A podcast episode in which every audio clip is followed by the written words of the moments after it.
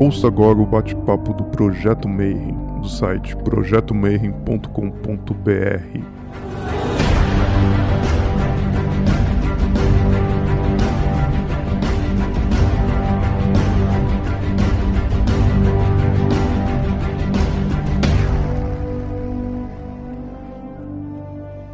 dia para você que é de bom dia, boa noite para você que é da boa noite, boa tarde se você acabou de receber a notificação do YouTube e está entrando agora. Está aí mais um bate-papo Mayhem e já estamos no número 90 e tralalá. Então se você não conhece, segue o canal, dá o like e olha porque tem pelo menos uns 95 entrevistas só sobre hermetismo. Mas aí você clicou, no nome do vídeo tá Muay Thai, você quer saber o que que Muay Thai tem a ver com hermetismo.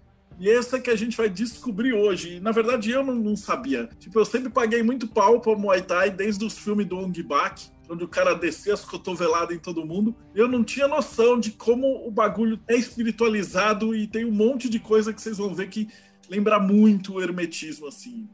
E para conversar hoje, eu, eu chamei um amigo, chama Thiago Simão. Na verdade, eu já conheço ele há muito tempo, mas eu não tinha noção do cara que ele já foi para Tailândia e tal. E eu fiquei sabendo no Facebook que ele estava lançando um livro. E aí eu vou conversar com o cara e ele é o coordenador do maior portal de Muay Thai do Brasil e o terceiro maior do mundo, né? Então, hoje, seja muito bem-vindo, Thiago. Como é que você tá, brother? Cara, muito obrigado pelo convite, Marcelo. Então aí, vamos, vamos conversar sobre Muay Thai. A primeira pergunta que eu sempre faço para todo mundo é como é que você chegou até aqui, cara? Qual que é a tua jornada? Porque, como é que uma pessoa normal tá lá parado na dele e aí depois de 10 anos, 15 anos, o cara tá indo para Tailândia, fazendo tatuagem com monge, produzindo um livro sobre espiritualidade e Muay Thai, cara. Então conta pra gente a tua jornada. Cara, vamos lá. Uh, a minha história começa como um, um, bom clichê, né? Eu era muito criança, eu era muito ativo, eu enchia muito o saco dos meus pais, e aí eles me colocaram para fazer judô, Aí depois do judô eu acabei indo pro, pro Kung Fu. Aí do Kung Fu, com 13 para 14 anos, eu fui pro Taekwondo. Aí eu comecei a gostar muito, comecei a treinar de verdade, comecei a, a viajar para competir e tudo mais. Só que com 17 para 18 eu tive uma lesão grave no joelho eu tive que parar. E aí, fisioterapia, um monte de coisa e tudo mais. Quando eu voltei a treinar, a equipe que eu treinava já não existia mais. Uma parte, eu sou do interior de São Paulo, e uma parte já tinha migrado para São Paulo ou para outros centros, então meio que acabou a equipe. E aí, eles passei para a faculdade, e aí eu dei uma desanimada total, assim. Falei, putz, não vou na faculdade agora, não vou treinar, não vou me dedicar, e abri mão. Eu me formei, voltei para minha cidade, comecei a trabalhar, e dois quarteirões da onde eu trabalhava abriu uma academia só de luta. Então tinha Muay Thai, tinha boxe, tinha jiu-jitsu, etc. E eu já conhecia o Muay Thai, então eu tinha assistido o Grande Dragão Branco, eu tinha assistido o Kickboxer, A Vingança do Dragão, que tem o Tom de Po, chutando pilastro de concreto. E aí eu falei, cara, eu vou ver qual é que é isso daí. Comecei a treinar Muay Thai, comecei a gostar muito eu sou da área da publicidade e tudo, então assim, eu comecei a fuçar para tentar achar mais informação que eu queria saber, assim, quem eram os caras, o que que era, o que que não era e tudo mais. E eu comecei a esbarrar que não tinha informação. As pessoas estavam meio no achismo, ou ah, tal pessoa falou, mas eu falei, tá, mas e referência? Comecei a procurar na internet, tinha pouquíssima coisa. Enfim, comecei a entrar né, nesse meio, até que eu conheci uma pessoa, que é o Sandro de Castro, que é um cara que já tinha ido para Tailândia várias vezes, ele já ele treinou alguns campeões mundiais. Comecei a conversar com ele, fui fazer um treino e aí aquela coisa meio jornada do herói, né? Porque quando eu fui treinar com ele achando que eu sabia, ele virou para mim e falou assim: "Cara, o que você faz não é Muay Thai, é horrível o que você tá fazendo, tem que começar do zero". E aí eu tinha que escolher, tipo, ou começava do zero de novo ou eu seguia o caminho que eu tava. E aí eu resolvi seguir do zero. Comecei a treinar acompanhado, né, mais, mais de perto, assim, comecei a entender um pouco mais. Ele me passava material que ele tinha da Tailândia e tudo mais. E aí um dia me deu um estralo, cara. Eu trabalhava com publicidade e falei, meu, eu preciso pegar essa informação que eu tenho e passar para frente. Né? Não adianta eu guardar para mim isso, que não vai adiantar nada. E aí na época eu pensei, falei, pô, eu vou criar uma revista uma revista online de graça. E aí eu criei a Muay Thai em Foco. Acho que algumas pessoas que estão aqui já devem ter é da época, isso era 2012 mais ou menos. Criei a Muay Thai em Foco, era de graça, era em PDF de graça. Eu vendi uns anunciozinhos para fazer um dinheirinho, para valer a pena a produção. Um ano depois, o cara que estava na Tailândia, um brasileiro que chama Rafael Ribeiro, ele vem conversar comigo. Ele fala: Cara, eu tenho um projeto de um site e eu queria que você entrasse nessa parte, porque eu acompanho a revista, eu vejo que você escreve as matérias, tudo. Vamos entrar? Eu falei: Cara, vamos. Tô fazendo nada. Eu falei: Vamos. A gente entrou, o, o site chamava Acervotai, trabalhava paralelo né, com o acervo, continuava no meu trabalho normal, mas trabalhava com, com o acervo. Cara, e começou a bombar. Vários brasileiros que estavam na Tailândia mandavam material para gente, então, assim, vídeo, foto, texto, uh, texto em inglês para a gente traduzir e tudo mais, e foi crescendo. Em 2017 para 2018, a gente bateu 5 milhões de page views.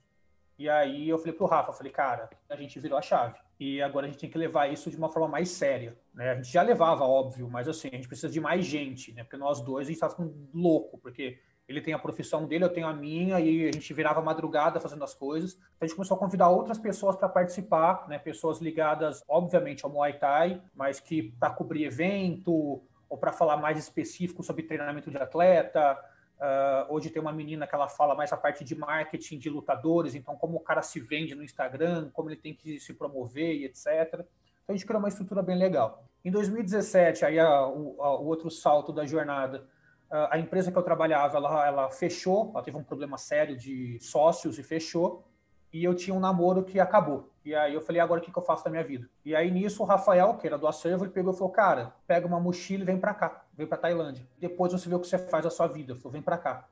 Aí eu falei, beleza. Aí mandei mensagem para algumas pessoas que estavam na Tailândia, tudo.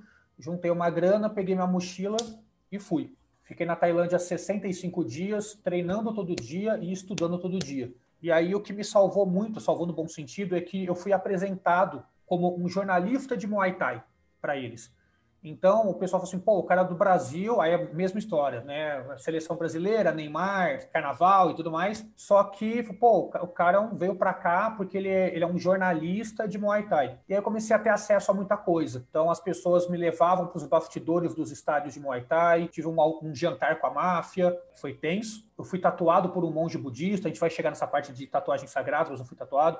Enfim, foi uma experiência que mudou minha vida. Voltei para o Brasil, no que eu voltei para o Brasil, eu comecei a trabalhar de novo na área, propaganda e marketing, e recebi um convite para palestrar no Congresso Brasileiro de Muay Thai, que foi em Santos. E aí na palestra assim, Tiago, eu quero que você fale sobre a história do Muay Thai. Eu falo, cara, eu não sei se a galera vai ter muita interesse nisso, né? Tipo, falar de história, de nomes, de datas. Ele falou, não, cara, vai lá, faz o que você acha que vai funcionar. Eu falei, beleza. Ele falou, ah, vou te colocar na primeira palestra. Eu falei, puta, beleza, primeira palestra vai ter ninguém, vou estar tranquilo, vou chegar lá, cedinho vai ter ninguém, tá tudo certo. E a hora que eu entrei, estava completamente abarrotado o salão, tinha gente sentada no chão, aí comecei a soar frio, e eu falei, bom, vamos lá, né? E aí peguei, fiz a apresentação, falando da história e tudo mais, e aí a galera gostou muito, gostou muito do que viu, das informações que tinha, era muito material que tinha da Tailândia e tudo mais. E aí o pessoal começou a pedir, falei, porra, não tem, não tem uma apostila, não tem um livro? Eu falei, cara, tá aí, um livro. Isso era 2017. Eu falei, só que eu tenho pouco material ainda. Então, de 2017 até hoje, eu fui juntando material, tudo que eu conseguia de material, de entrevista em vídeo, tudo que eu consegui para compilar, para transformar num livro. E ao longo desse período, as pessoas me pediam material. Então, eu criei uma apostila em PDF de estudo eu vendia para as pessoas com preço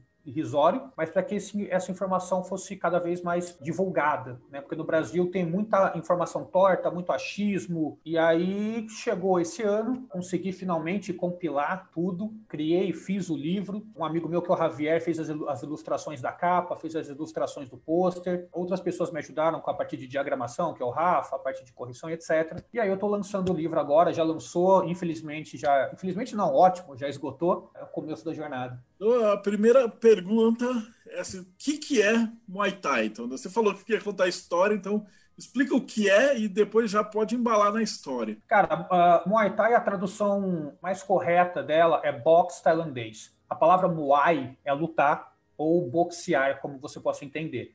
Né? E Thai vem de Tailândia, tailandês. Então, Muay Thai é boxe tailandês. A história, ela é, ela é bastante interessante, porque as pessoas falam assim, ah, Muay Thai tem mil anos, tem mais de mil anos, os dinossauros usavam Muay Thai. Só que, na verdade, o Muay Thai, como a gente conhece, ele tem 80 anos. Antes disso, o que existia era o Muay, que é a arte marcial em si. Resumindo um pouco, tudo começa no século XIII, aí uma parte que você gosta, nessa parte de história. O que existia na época era o maior império da Terra, que era o Império Mongol, né, que dominava da China até a, as portas da, da Itália. No sudoeste asiático, que é Tailândia, Camboja, Vietnã, era um outro império, que era o Império Khmer, que hoje é o Camboja. O Império Mongol tentou conflitar com o Império Khmer, não deu muito certo, então cada um ficou na sua ali, estava tudo certo. Com o tempo, o Império Khmer ele começa a sofrer muito com seca, fome e guerra pelo trono né, como todo império, basicamente. E ele começa a ter vários problemas as pessoas começam a migrar de lá e fugir de lá para, enfim, buscar um outro lugar que eles possam trabalhar a terra, que eles possam viver em paz sem essa loucura de, de fome e de guerra civil pelo trono. Com o passar do tempo, uma província começa a florescer, né, começa a criar uma independência, ela é chamada de Sukhothai, e esse é o primeiro marco histórico sobre o que um dia vai ser a Tailândia. Isso é século XIII. É, a gente não tem Tailândia ainda, a gente não tem Muay Thai, a gente não tem nada mas é o primeiro passo do que vai ser. Sukhothai pega a independência do, do Império Quebra, o Império Quebra começa a cair.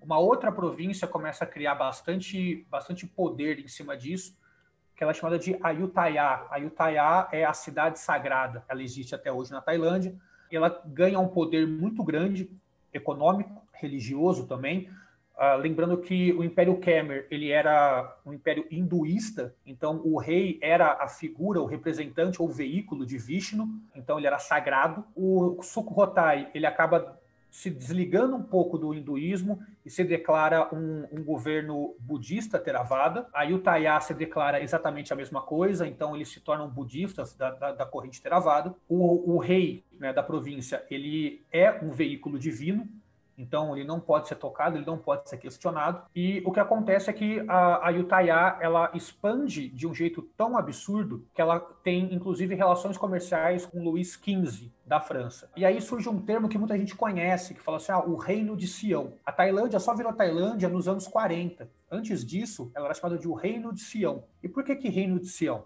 Sião, na linguagem deles, significa escuro. Por quê? Porque os tailandeses, eles têm o tom de pele mais escura. Né? Então, assim, eles são asiáticos com o tom de pele mais escura. E quem deu esse nome para eles foram os portugueses. Os portugueses faziam um tratado comercial com eles e chamavam eles de o Reino de Sião, que era o reino dos asiáticos com o tom de pele escura, né? que não eram japoneses e não eram chineses. Então, surgiu essa questão. Dentro de Ayutthaya, surge o chamado Supasat. Supasat é um compilado militar, armado e desarmado, que provavelmente teve origem lá no Império Khmer, porque a gente tem que lembrar que as pessoas que migraram e formaram essas cidades eram do Império Khmer. Então, a noção de, de, de, arte marcial que eles tinham tem a raiz lá no, no Império Khmer, que hoje é o Camboja. Então, surgiu esse compilado militar. Com o passar do tempo, e a gente está resumindo bastante a história, mas com o passar do tempo, uh, as províncias que formam, ou formavam, né, formam hoje, na verdade, o Reino de Sião, eles começam a desenvolver jeitos próprios de lutar, mais ou menos como, como aconteceu com o Kung Fu. Então, cada província desenvolveu um Muay, então, o jeito de lutar. Então, muitas pessoas veem na internet assim, ah, Muay Shaya, Muay Korate. O que, que é isso? Shaya e Korate são províncias. Então, o Muay Shaya é o estilo de luta da província de Shaya. E cada uma desenvolveu um sistema próprio. Então, um sistema é focado na defesa para o ataque, então na defesa para o contra-ataque. A outra é muito focada no atropelar. E qual que é a referência disso que é legal para todo mundo, que o pessoal vê muito em filme? É a mão enfaixada com corda. Então, quem assistiu aqui os filmes do Van Damme, que ele passa a corda na mão e tudo mais, aquilo é real. Então, na época, eles passavam uma corda feita de cânhamo, na época, né, cânhamo, famosa fibra da maconha, porque algodão era caro, então cânhamo era muito mais fácil de trabalhar. Então eles passavam essas cordas na mão para lutar. Cada estilo tinha um jeito de passar as cordas. Então o estilo que era focado em sair socando na cara, ele reforçava muito a mão e o punho. Os estilos que eram mais focados na defesa, eles passavam a corda até o cotovelo, que é para você conseguir fechar o corpo com as cordas para tomar pancada e se proteger. Então, cada estilo foi criando essa tradição específica de treinamento e de como se luta, e o reino de Sião começou a valorizar demais uh, isso, por quê? Porque o Camboja caiu, só que a Birmânia, como um império concorrente vizinho cresceu. E a Birmania começou a invadir direto a Tailândia, querendo dominar eles. E, cara, foram vários e vários anos de guerra, assim, muita guerra, muita guerra o que ajudou muito a desenvolver a, a, parte de arte marcial. Existem várias histórias, assim, vários reis se tornaram importantes nessas guerras por liderar a, as revoltas e, enfim, e segurar a bronca. E o que acontece é que durante o período de paz, quando acaba a parte de guerra, os reis começam a incentivar a, esses estilos a lutarem um contra o outro. Então, os melhores lutadores serviam diretamente ao rei. Então, eles eram a elite do Muay servindo o rei. E a, a partir disso eles davam aulas, né, dentro da dentro do palácio para militares, para família real e tudo mais. Isso é Muay, ainda não é Muay Thai. Quando que vira Muay Thai, então, essa história? É simples. Em 1929, existe uma apresentação no Palácio Real para estrangeiros. E nessa apresentação, o lutador morre. O que é importante a gente contar aqui para todo mundo? Até essa época, não existia a regra. Então, não existia a categoria de peso, não existia a regra, não existia nada. O que eles faziam era um quadrado no chão e, meu amigo, reza para não acontecer nada. Era basicamente isso, tá? Então, era as cordas na mão, era basicamente a desistência ou o nocaute. Essa era a regra. Não tinha limite de tempo, não tinha limite de peso. Então, e não tinha limite de idade. Então, tinha existem registros de pessoas de 50 e tantos anos contra garotos de 19. Aí, um pouco mais para frente, o que eles contam que é legal também é o seguinte: falar, não, vamos marcar tempo, porque marcar tempo tem que marcar também, senão fica aqui três horas. Beleza. Aí eles pegavam um coco, furava o coco e colocava num balde. A hora que o coco afundasse, acabava o round. Só que tem um detalhe. Cada coco tem um tamanho. Então, se ele quisesse uma luta rapidinha, pegava um coco pequenininho, furava, afundou, acabou, deu, acabou. Se o cara quisesse uma luta grande, pegava um coco grande, furava e o coco ia ficar ali meia hora. Então tinha essas questões aí também. Beleza. Chegando em 29, uh, ah, houve essa morte durante a luta, o que chocou demais os estrangeiros porque ficou muito selvagem aos olhos estrangeiros, que o rei chega e falou, ah, vou mostrar para vocês, fazer uma celebração aqui, o cara vai pá, e morre. Fala, hum, aí pega um pouco mal. Né? Fala, não era bem a intenção da festa matar ninguém, mas aconteceu. E aí o rei determina, então, que a partir daquele momento, regras devem ser criadas. Para qual era a principal referência que eles tinham? Era o boxe ocidental, o nosso boxe, criado aqui na, na, na Inglaterra. Por quê? Na Primeira Guerra Mundial, a Tailândia enviou soldados para a França, porque eles eram aliados e tudo mais, e mandou soldados para lá. E nessa Primeira Guerra Mundial, a França viu pela primeira vez o que era o Muay, porque os soldados, para se manterem, enfim, treinados, eles treinavam Muay. Os franceses viram aquilo e mostraram em contrapartida para eles o boxe. Eles acharam bastante interessante o boxe, também pela questão de movimentação de tronco, né, a agilidade de mão e tudo mais, que era bastante diferente do Muay Thai, do Muay. Então, quando criou-se essa ideia de precisa ter regra para a galera não morrer na frente dos gringos, a, a, referência que eles tinham era basicamente o boxe. Então eles pegaram a ideia do ringue, divisão de peso, divisão de, de round. A ideia de, de, luva é um pouco discutida isso, mas assim, a ideia de, de luva de proteção, tirou, tirar as cordas e colocar luva. Então criou-se um sistema.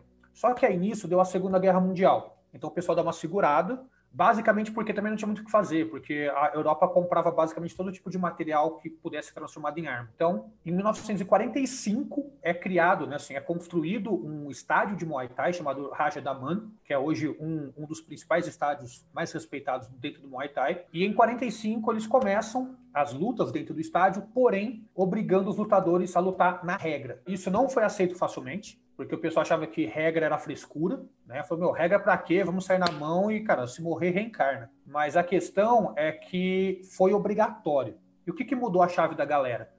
É que as apostas aconteciam lá dentro. Então começou a dar dinheiro, dar dinheiro, dar dinheiro, dar dinheiro.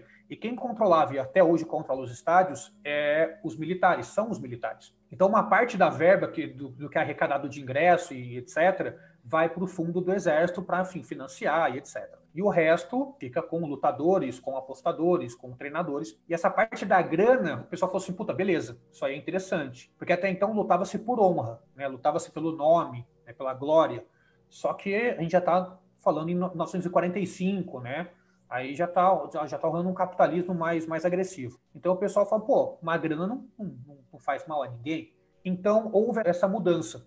Então, os campos de Muay Thai pararam de ensinar o Muay como arte marcial e criaram, criaram não, né? Passaram a ensinar o Muay Thai.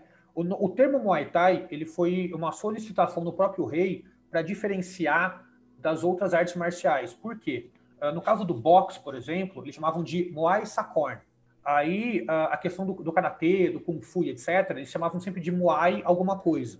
E para diferenciar, para falar que o que eles estavam treinando representava o país deles, né, tipo a, a, a, unidade deles, foi criado o termo Muay Thai, então que seria o boxe tailandês. É daí que surge a questão. Isso, isso é década de 40 para 50, então é bastante recente. E ok, e a partir desse momento, então, o Muay Thai ele cria uma divisão, né? O Muay arte marcial vai para um lado e o Muay Thai esporte vai para o outro. Finalizando, para o governo não perder toda essa identidade de arte marcial, ele cria uma entidade e chama essa entidade de Muay Boran. Né? O Muay Boran, Boran significa antigo. Então, Muay Boran é a luta antiga. Então, ele, ele, ele basicamente compilou os estilos antigos. Né? Existem os quatro estilos mais famosos e ele sistematizou esses estilos para ensinar. Então, hoje na Tailândia existem entidades que. Você falou do, do, do Ong Bak, Marcelo. O Ong Bak, o que ele mostra é Muay Boran. Então, são os estilos antigos. Então, a postura, o jeito de subir, cotovelo na cabeça, de rodar e tudo mais, são os estilos antigos. E hoje foi separado. Muay Boran é a arte marcial e o Muay Thai hoje é o esporte de ringue e a parte espiritual da coisa. Então agora a gente vai mais para a parte antiga, porque eles têm toda uma cerimônia. De novo, eu estou te falando como leigo total, mas de ver, ver a cerimônia, eu sei que tem uma parte bem religiosa. Então eu queria que você falasse um pouquinho de como que funciona essa parte espiritual e religiosa no, na luta. Na parte antiga, então, a gente voltando ainda, o que existia era, era, o que acontecia muito com o próprio, o próprio Kung Fu, né? A pessoa não poderia chegar num campo e falar quero treinar. Ela deveria ser aceita pelo professor, pelo treinador e etc. Então, já começa por, essa, por esse ritual, aonde a pessoa que tem essa intenção, ela chega no campo de Muay Thai e ela faz uma oferenda para o professor, para o treinador, enfim, que é chamado de cru né? Cru é professor. E essa oferenda deve ser aceita ou não. Se ela for aceita, aí sim ele passa a treinar no campo. E é uma vida dedicada a isso. Não é como a gente faz hoje, que vai na academia, volta e tudo mais. Não. Ele passava a morar dentro do campo e vivia para isso. A vida dele era essa. Uma vez por ano ele poderia voltar para a família, enfim, para festividades religiosas ou coisa do tipo, mas ele seria dedicado sempre a isso. O Muay Thai, ele é completamente enraizado dentro do budismo. E aí a gente vai entrar nessa parte de espiritualidade. Ele foi criado dentro de um estado budista. Né? Então, apesar do budismo pregar a, a não violência, quando você é invadido e é basicamente destruído pelos seus inimigos, esse discurso dá uma mudadinha, então você pode revidar. E a grande questão aqui é o seguinte: existem símbolos dentro do Muay Thai que são extremamente atrelados ao budismo. vou falar de dois, que é uma referência clara para quem já viu qualquer coisa do Muay Thai. O lutador, quando ele vai entrar no ringue, ele está usando uma coroa e está usando um colar de flores. A coroa é chamada de Monkon, que é a coroa. O cordão de flores é chamado de Puang Malai. A coroa, ela simboliza uh, o campo de Muay Thai, né, da onde você vem, e simboliza o seu treinador. E ele é considerado um objeto sagrado. Por quê? O Monkon, ele tem que ficar sempre pendurado no campo de Muay Thai ou na academia, como é feito até hoje, acima da linha da cabeça das pessoas.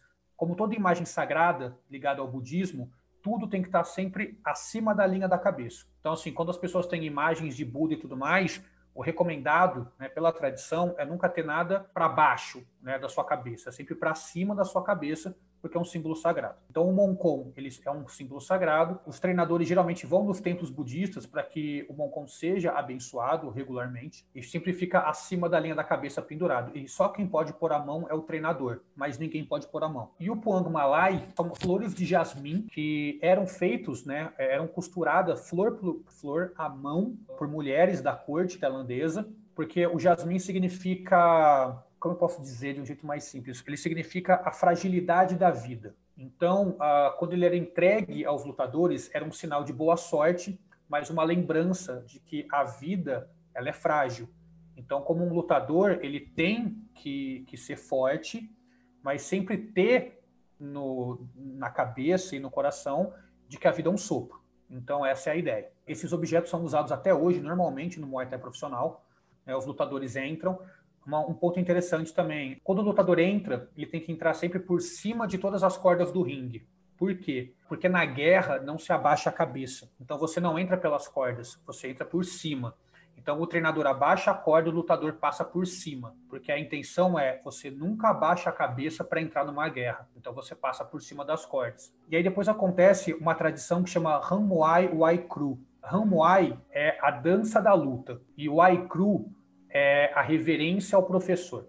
Então o lutador ele vai pegar geralmente a mão direita e vai colocar ela nas cordas e ele vai andar contornando o ringue com a mão nas cordas. Em cada canto que ele chega, ele faz uma oração. Geralmente ele faz três toques no corner. Esses três toques são três toques que simbolizam o budismo, que é Buda, a comunidade, os ensinamentos. Então são três toques. Ou, se ele tiver uma outra crença, não há problema, ele pode fazer uma oração, como ele quiser. Mas eu estou falando aqui da, da, questão do Muay Thai Tailândia. Uh, ele vai selar o ringue. Então, a hora que ele dá a volta nos quatro cantos do ringue, ele selou aquele ringue espiritualmente.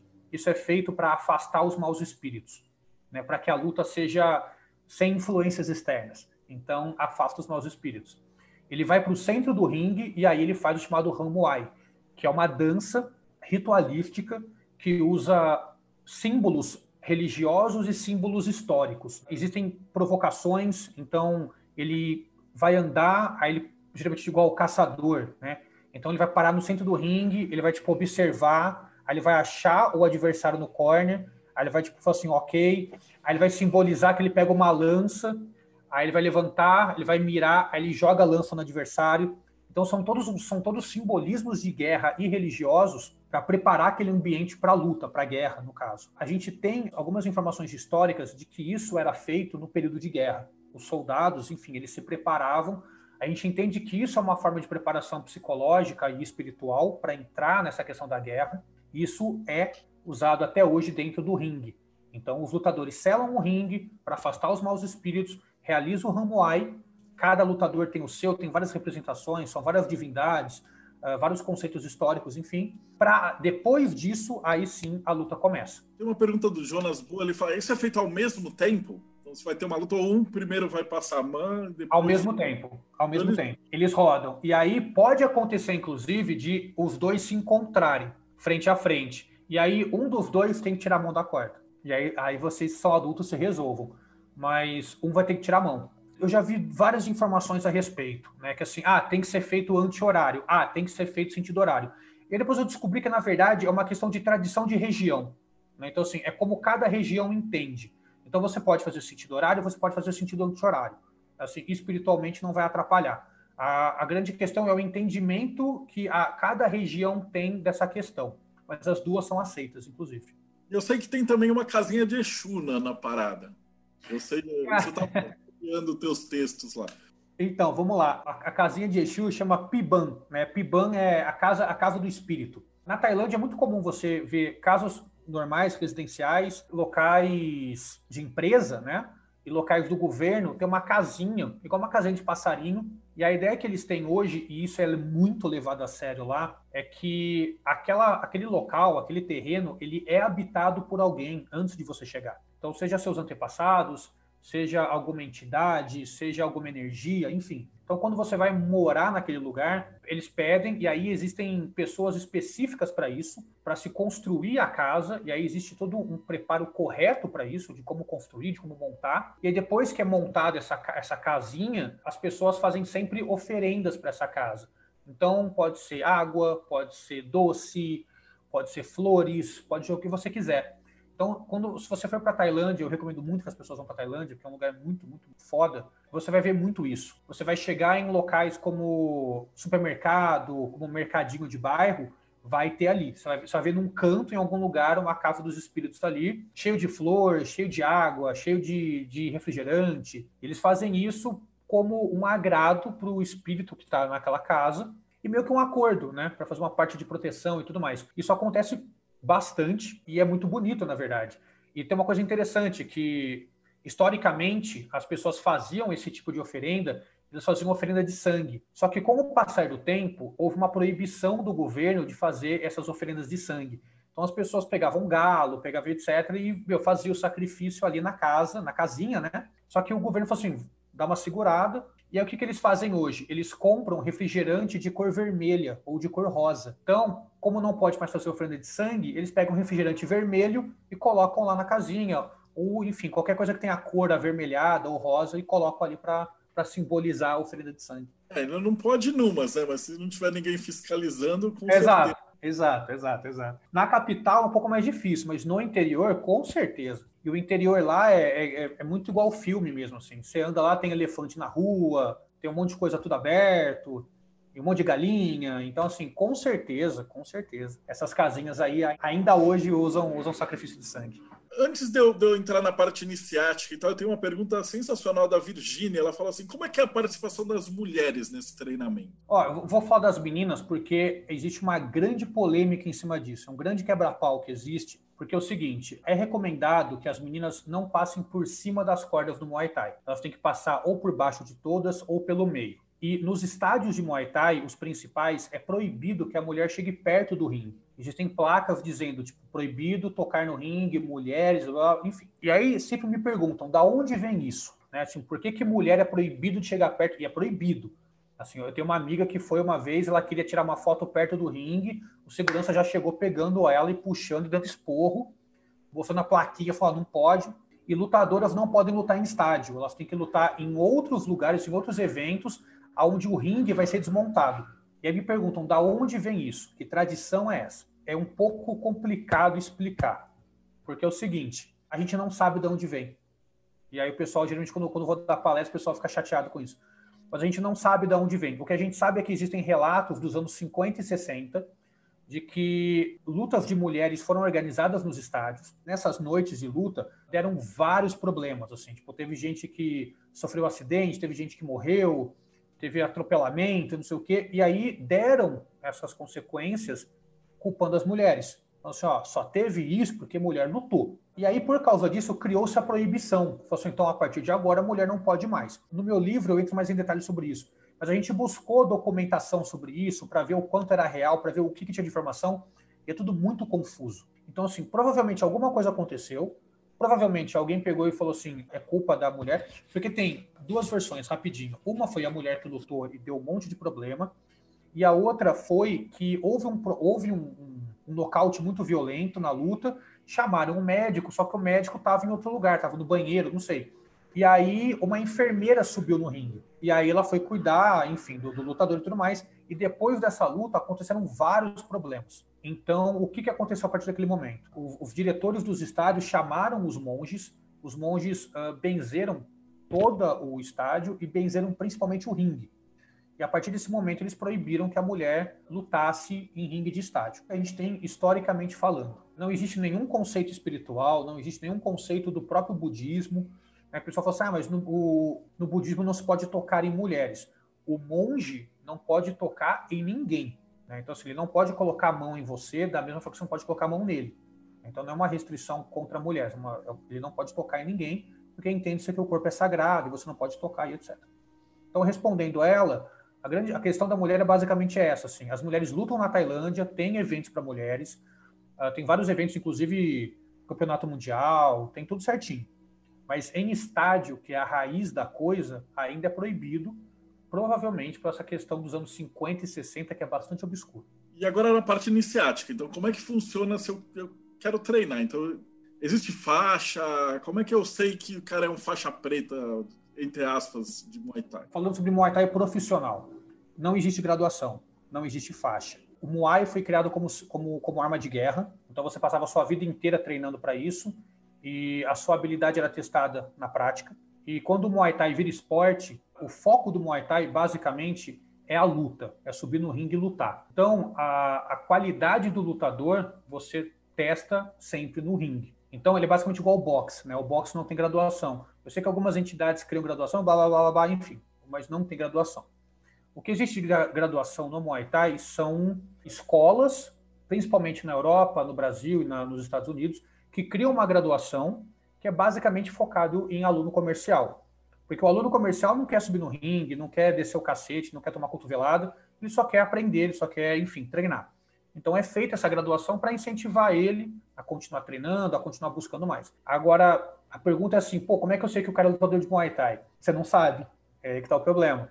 Porque geralmente são, são os caras que não aparentam, né? Assim, o, os melhores lutadores que eu conheço são caras que estão andando por aí de bermuda e chinelo, você não sabe quem que é o cara, mas são campeões mundiais. E o treinamento, e aí que é assim, eu vou contar um pouco da minha experiência. Eu fui para Tailândia em 2017 e o treinamento basicamente era o seguinte: eu acordava às 5 e meia da manhã, saía para correr 10 quilômetros, voltava para academia direto, pulava a corda 10 minutos e treinava até as 10 da manhã.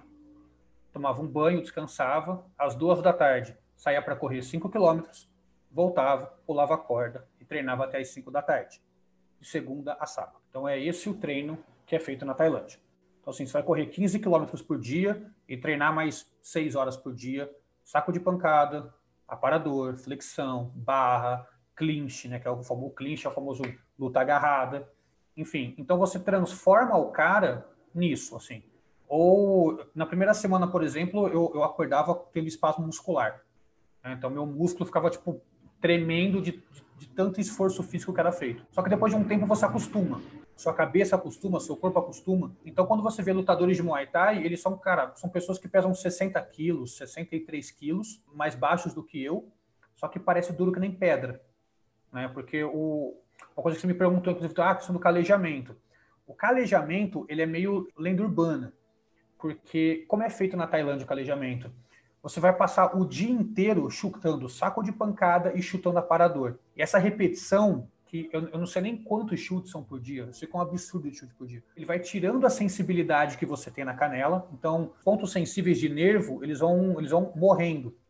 Então você para de sentir dor. A lesão ainda existe, mas você para de sentir dor. Isso acontece nas, na canela, isso acontece na parte da mão, então, eles começam a ficar muito fortes e, e, bem menos sensíveis à dor. É por isso que quando você vê luta chutando, dando soco, dando cotovelada, eles acabam aguentando mais, porque o treinamento é tão, tão pesado que o corpo dele, até a cabeça dele, ficam adaptados para isso. E duas perguntas, então. E as mulheres treinam junto né, nesses lugares mais tradicionais? Todo mundo junto? Treina. Hoje em dia não existe mais essa, esse, esse, preconceito a esse ponto. Inclusive, algumas lutadoras são, são incentivadas a treinar como homem, porque na hora que for lutar com mulher, a diferença de peso, de força é notória. Então, para ela fica uma luta mais fácil. Então, isso é bastante incentivado. No começo, não era tanto, mas hoje a gente está tendo muitas lutadoras que estão ganhando eventos muito grandes, acaba abrindo portas. Então, assim, tem muita menina que está tá lá assim plantando a semente, lutando em evento, se ralando inteira para ganhar reconhecimento. Então assim, as lutadoras estão ganhando acesso a UFC, ao One, enfim, para conseguir abrir essa porta. Elas treinam junto sim. E um outro ponto, que como é muito focado no budismo, ele tem a questão do vegetarianismo também? Tem, mas ela não é imposta, tá? Então assim, assim, ah, o que você comia lá? Você comia gafanhoto? Você comia escorpião?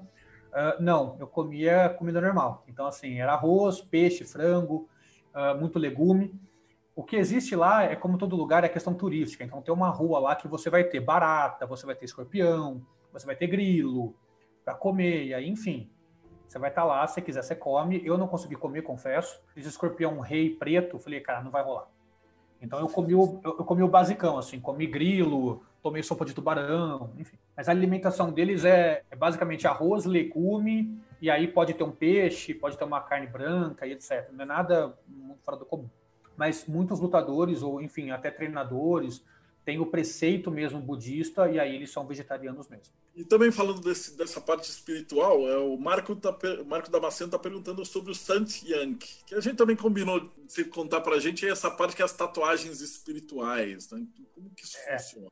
Beleza, vamos lá, cara. Saqueantes são, são tatuagens sagradas. A gente tem aí mais ou menos uma noção de que elas existem desde o ano 800, desde o Império Khmer, que era o Camboja, como a gente falou, e basicamente eram monges que eram autorizados, né, eles estudavam e etc., para criar tatuagens que são sagradas. Então, Cada tatuagem tem um simbolismo próprio, e aí são vários símbolos que são usados para criar um tipo de proteção. Então ele passava por um rito de ser tatuado, era vara de bambu. Hoje foi proibido vara de bambu por questão de diabetes e tudo mais, mas tem as varas de metal. Na época, então, passava-se por um rito de ser tatuado, então era, era sentado, era feito sempre uma, uma oração antes de, de começar, e aí, enfim, fazia essa tatuagem. Ah, são tatuagens que variam de todas as formas, de todos os tamanhos. A maioria é de proteção ao corpo, né, de para fechar o corpo. Quando eu fui para Tailândia, eu tatuei. Enfim, eu consegui conversar com pessoas que me levaram para um templo budista mais afastado. E aí eu sentei lá no chão, aí veio o monge,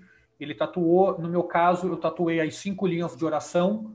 Né, então, cada linha de oração serve para alguma coisa. Então, afastar maus espíritos, afastar pessoas com, com intenções negativas, selar o corpo, enfim. E isso era usado para guerra. Sempre que houvesse preparações para a guerra, os, os, soldados eles se tatuavam para conseguir para a guerra com essa proteção, essa proteção divina. Então você tem Hanuman, que é o deus macaco, você tem Vishnu, né, que é a deusa que traz o equilíbrio, você tem Buda, você tem é, tatuagens de tigre, que é para trazer essa questão do animalismo, né, do xamanismo, de trazer o tigre para dentro de você e você ser um combatente muito feroz, muito forte. Enfim, existem várias e várias variações. A saqueante é feita até hoje na Tailândia, então óbvio que vira um comércio, tem lugares que fazem de qualquer jeito, mas tem locais, assim, tem templos budistas que com, com calma e com jeito você consegue conversar com o monge. No meu caso, eu tive que fazer uma doação simples para o templo.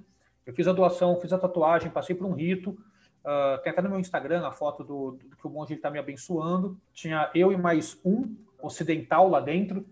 Então as pessoas não estavam entendendo nada, tipo, o que, que um cara branco, magrelo, estava fazendo lá. Mas enfim, foi feito, tá tudo certo. Aí ele me deu um Kruang, o amuleto, e aí eles sempre pedem que você volte, né? Assim, quando você puder voltar para lá, você volta para lá você acaba virando um discípulo, né? Você acaba virando um discípulo e quando você quiser voltar, você volta para lá, pede para conversar com ele, mostra o amuleto, ele vai benzer de novo, e fazer toda essa parte de ritual. Então é isso.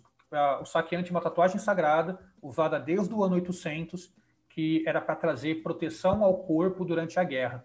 Então as pessoas entravam, provavelmente entravam em algum, algum estado de, de transe, quando fazia o ramuai, quando fazia a dança, com as tatuagens, para ir para a guerra e, enfim, tentar vencer. É engraçado como é semelhante em todas as culturas que nunca nem se tocaram, né? Você vai falar dos berserkers, pessoal Sim. da árabe, eles têm as mesmas características, né?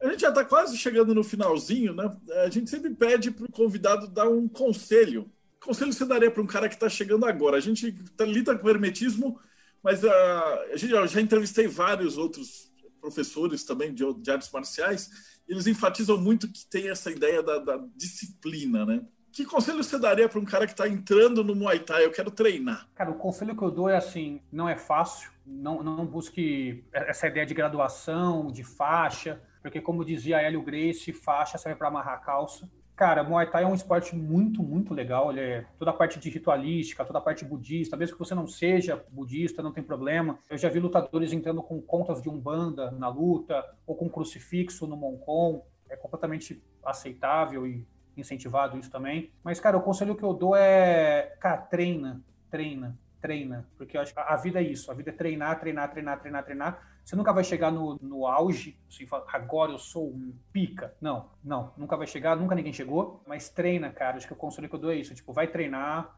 Hoje em dia, ainda mais com essa loucura de trabalho, de estresse e tudo mais, acho que tem até uma atividade física nesse sentido, que busca um equilíbrio, que busca tirar você dessa loucura, ajuda muito também.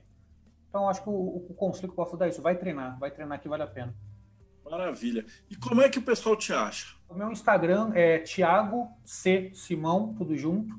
Quem quiser acompanhar meu trabalho está lá. O nosso portal é o acervotai.com. Né? Lá tem, cara, tem mais de 500 matérias sobre Muay Thai, história, cultura, tradição, tudo que você imagina está tudo lá. Uh, e é basicamente esses dois. O Facebook eu uso pouco, o site é atualizado toda semana com coisas novas e etc. E meu Instagram eu publico bastante coisa, assim, mais do meu dia a dia, mas bastante coisa do meu trabalho também, né? Dos meus treinos, do desenvolvimento de coisas, tipo como está o livro, etc. Então é isso. E, e provavelmente o pessoal está vendo a gente no YouTube no futuro e o teu livro estava esgotado, mas provavelmente ele talvez já, já esteja reimpresso. Então, como é que o pessoal consegue achar o teu livro? Cara, entre em contato direto comigo pelo meu Instagram. Acho que é o jeito mais fácil. Manda mensagem para mim lá, que aí eu, vamos, dependendo do, do, do momento histórico que a pessoa está vendo isso, eu consigo passar certinho se está à venda, se não está, ou enfim, lista, lista de espera, a gente conversa. Então, para você que acompanhou a gente até agora, muito obrigado e não esquece, se você ainda não deu like, segue o canal e dá uma olhada nas outras entrevistas, porque a gente conversa muito sobre aspectos hermetistas e ocultistas em tudo, né? O Thiago, você percebe que a tua verdadeira vontade é que seu olho até brilha quando fala. Essa é a graça de, de pegar uma pessoa que se dedica. Então, muito obrigado e até o próximo Bate-Papo Mayhem.